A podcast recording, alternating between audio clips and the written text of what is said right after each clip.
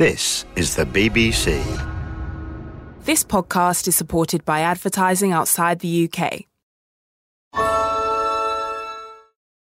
I like a bed that's really firm. I need something a little softer than that. Rest easy. With the Sleep Number 360 smart bed, you can both adjust your comfort with your sleep number setting. Can it really help me fall asleep faster? Yes, by gently warming your feet. Okay, but can it help keep us asleep? It senses your movements and automatically adjusts to keep you effortlessly comfortable. Sleep Number, proven quality sleep is life-changing sleep. It's our biggest sale of the year where all beds are on sale. Save 50% on the Sleep Number 360 limited edition smart bed. Only for a limited time. To learn more, go to sleepnumber.com.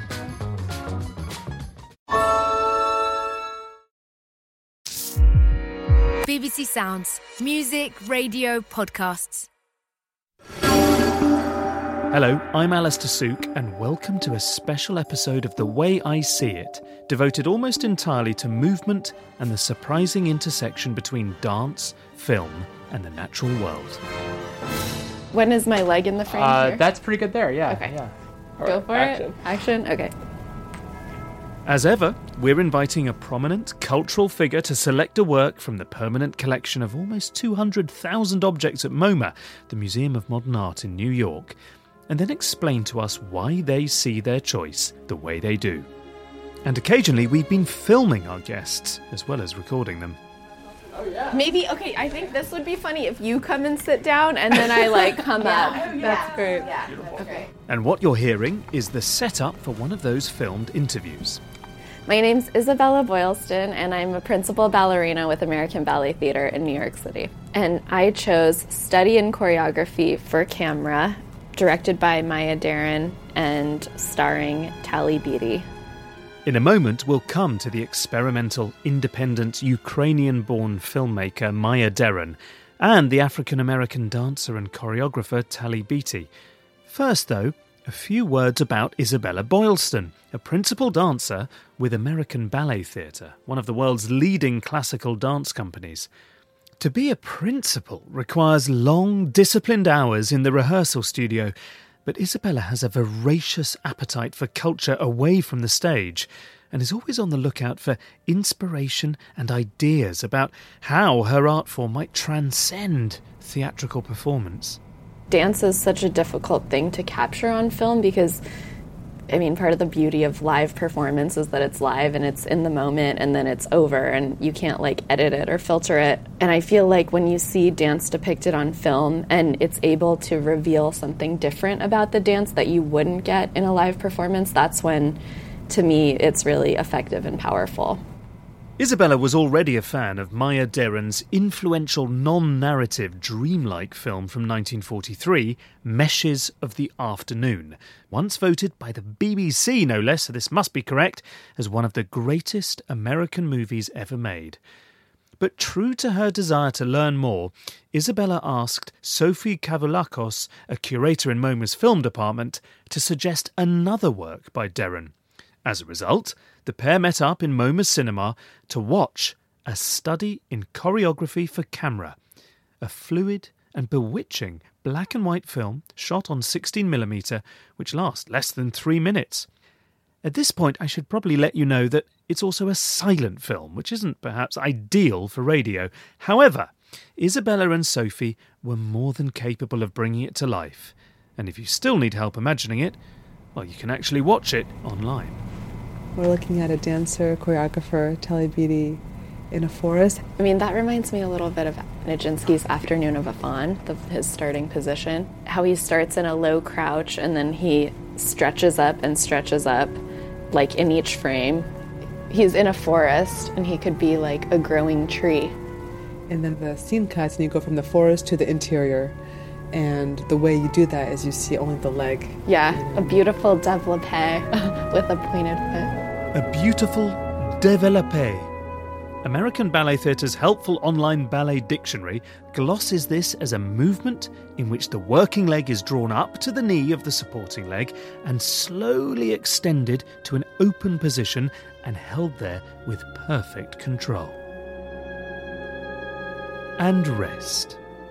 Which is what we observe near the start of a study in choreography for camera, as the same pointed foot and leg appears to bridge a dramatic cut, cleverly linking two separate scenes. Now, as I said, there isn't any music in Maya Deren's short film, music like this Debussy's 10 minute long symphonic poem, which inspired dancer Vaslav Nijinsky's choreography for L'après-midi d'un faune, or Afternoon of a Faun, which scandalised its Parisian audience on its premiere in 1912. Rather, in Deren's study and choreography for camera, we simply watch as a dancer performs first outside in the natural world in a silvery forest, then inside the stylish living room of a townhouse apartment, before suddenly appearing in a gallery filled with Asian sculpture at the Metropolitan Museum of Art on the edge of Central Park, and finally arriving back in a natural setting similar to the one that we saw at the start. There's no story, there's no plot, no obvious narrative at all, just, as the title suggests, a series of exquisitely choreographed performances in miniature. She had a name for that. She called it choreo cinema. Choreo, so, choreo cool. cinema. Yeah. So the idea, and this is this is the film in which it's the most articulated, that it's not, as you just said, it's not the documentation Yeah. of a dance. which can be so boring. Just the trajectory of the different locations that he's in makes me wonder what they're trying to say with that. Starting in a natural setting, and then he's in an apartment, and then he's in the Met with you see sculptures, and then he's back outside in nature. Dance is a very elevated way of moving your body in general, and I think there's something that could be seen as spiritual or transcendent about that. That evolution from nature to a more civilized setting. The way that it's cut up gives it a very surreal feeling.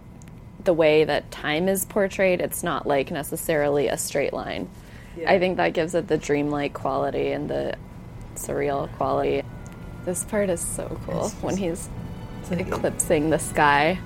Perhaps there's a ballet term to describe the stance that dancer Talley Beatty adopts, facing away from the camera, at the end of this short film. But Isabella's phrase, eclipsing the sky, does the job much better, as Beatty appears as both overlord of and at one with the natural world he surveys.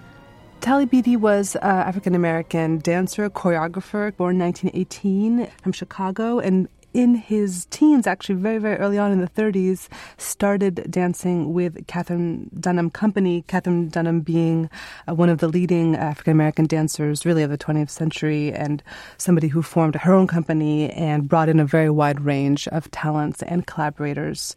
And later on, Deren would come to work with the company, and this collaboration, this film, in some way comes from that common context. I was just really blown away by him, how he moves and looks, and also his presence, his face, even though it's like shadowed for a lot of it, the intensity of his expression. It's almost like he's achieving godlike status in the end, leaping in front of the sky. The other half of the partnership, and in the case of a study and choreography for camera, it really is a partnership between dancer and filmmaker, is Maya Deren. Maya Deren was a Ukrainian born American filmmaker, born in 1917, emigrated to the U.S. as a young person. And she is really one of the cinematic voices that brought the field of, let's say, experimental filmmaking or artist filmmaking forward in the 40s and 50s with a body of work that was really influential in its time and to subsequent generations. A study in choreography for camera makes Isabella reflect not only on the specific physicality of the moves executed by Beatty, but also on what motivates them. What's going on inside his character's head as he dances first in a forest, then in a city. It's interesting because I feel like that tension between what's in the character's mind and what's in their reality is something that I think about a lot as a dancer with different roles that I'm portraying. And I feel like a lot of the times it's up to the dancer to decide is this what Giselle's thinking, for oh. example, or is this what she's actually doing? With a lot of the classics, a lot of the characters just built into the physicality of the movement, mm. so it just is sort of innately there.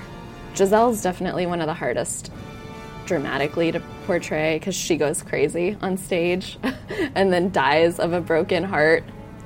And I feel like there are just so many different directions that you can take the character, which is fun and I think also like keeps it fresh despite the fact that it's a ballet that's been performed for centuries. I love how in the credits it says by Maya Deren and Talley Beatty. That's it. That's exactly it. It was a complete collaboration, and it's like a dance film like mm-hmm. no other. You know, yeah. the, the, choreography is really between the dance uh-huh. and the camera. Yeah, I've really enjoyed when I'm able to have a longer collaboration with choreographers like our resident choreographer at ABT, Alexei Ratmansky. We've worked together on at least 10 ballets by now, and so it feels like we don't even have to talk. We can just understand what the other person needs. Maybe that's what we just saw between yeah, Deren maybe, and Beatty. maybe. I know. I wonder how much of that was actually choreography and how much was improv. Who was the choreographer, really? Yeah. Should we watch it again? Ready to go? Yeah, yep. let's All do right. it. You go from ways of encountering this dancer, this artist, that are very, very close up, very subjective, very intimate, and then are also in these wider shots that show off and really showcase his both strength and talent.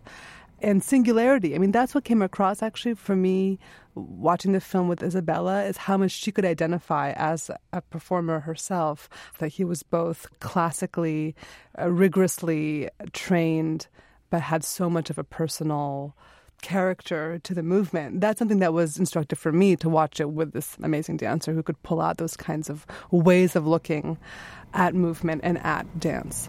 I love how it builds too from him being in a more natural location and doing slow and lyrical movements and then to the fast turns and then the big grand jetés. It has a nice upward build through the physicality of what he's doing. I wouldn't know that without you. It's really? true. Of course, there's an arc yeah. to the movements as well, right? Yeah. Yeah. In the beginning, he's a tree. I don't know. That's what I see. And then he becomes a dancer. And what year was it made? It's from 45. 45. Yeah. It's so incredible. And it's like, so it, contemporary. Yeah, no? so contemporary. Like yeah. And just to have a woman making her own films at that time, so cool. A, a woman and an African American. Yeah, yeah, man. yeah. I'm embarrassed to admit I didn't no. really know much about ta- Beatty, yeah. but as I was reading about it, it was just sad to read about the discrimination he encountered. I guess as a dancer who's grown up benefiting from white privilege, it's been so eye opening to, I don't know, start to learn about. You just think the art world's always been so accepting and so diverse, but unfortunately, that hasn't always been the case. It bears saying that it was revolutionary in the mid 40s to make this kind of work. A work that wasn't a straight document, that had movement but no sound, that was not rational or narrative in the way that its shots and its sets and its spaces were melding into one another. I think it's a work that can continue to tell us so much about both art forms, but also about seeing the talents and the bodies that are right in front of us. It feels like a celebration of him and just how beautiful he is and like powerful and strong and athletic. It's the thing that you watch, you'll see it in gallery, you watch it over and over again. Sometimes you see it and it's wistful and dreamlike, and sometimes you see it and you're like, whoa.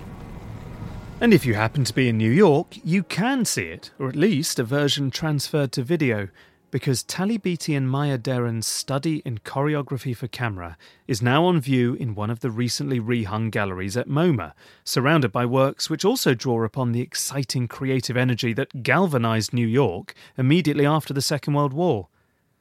Before Isabella left, Sophie took her up to see the film again in this new setting, and there, in the open spaces of the gallery, mirroring the museum in the central part of Deren and Beatty's film, Isabella suddenly found it impossible to resist responding in the way she knew best. It's really striking when you walk into the room and you see him, and honestly, it just makes me want to dance. just want to like move around. I want to be him in the museum. That's the soda step. Cool. Well, I feel like the more I watch it, the more I love it. I feel like at the end he's like, bring it on. World, yeah, bring it on. You've been listening to The Way I See It with me, Alastair Sooke. You can hear more episodes from this series by searching for The Way I See It on BBC Sounds. This is ACAST Recommends. Every week we pick one of our favorite shows, and this is one we think you're going to love. From the Manhattan to the Martini to the Negroni, cocktails and spirits have never been more popular than they are today. I'm Noah Rothbaum, the Daily Beast half full editor. And I'm David Wondrich, the Daily Beast senior drinks columnist, and we're the hosts of the podcast Life Behind Bars, which won the 2018 Tales of the Cocktail Spirited Award for the world's best drinks podcast. Yes, we do get paid to drink for a living. So shake up a drink and join us for a mix of engaging stories and historical facts about the greatest bartenders and the greatest drinks of all time. Cheers. Cheers. ACAST is home to the biggest podcasts from the U.S. and around the world. Subscribe to this show and hundreds more now via ACAST or wherever you get your podcasts.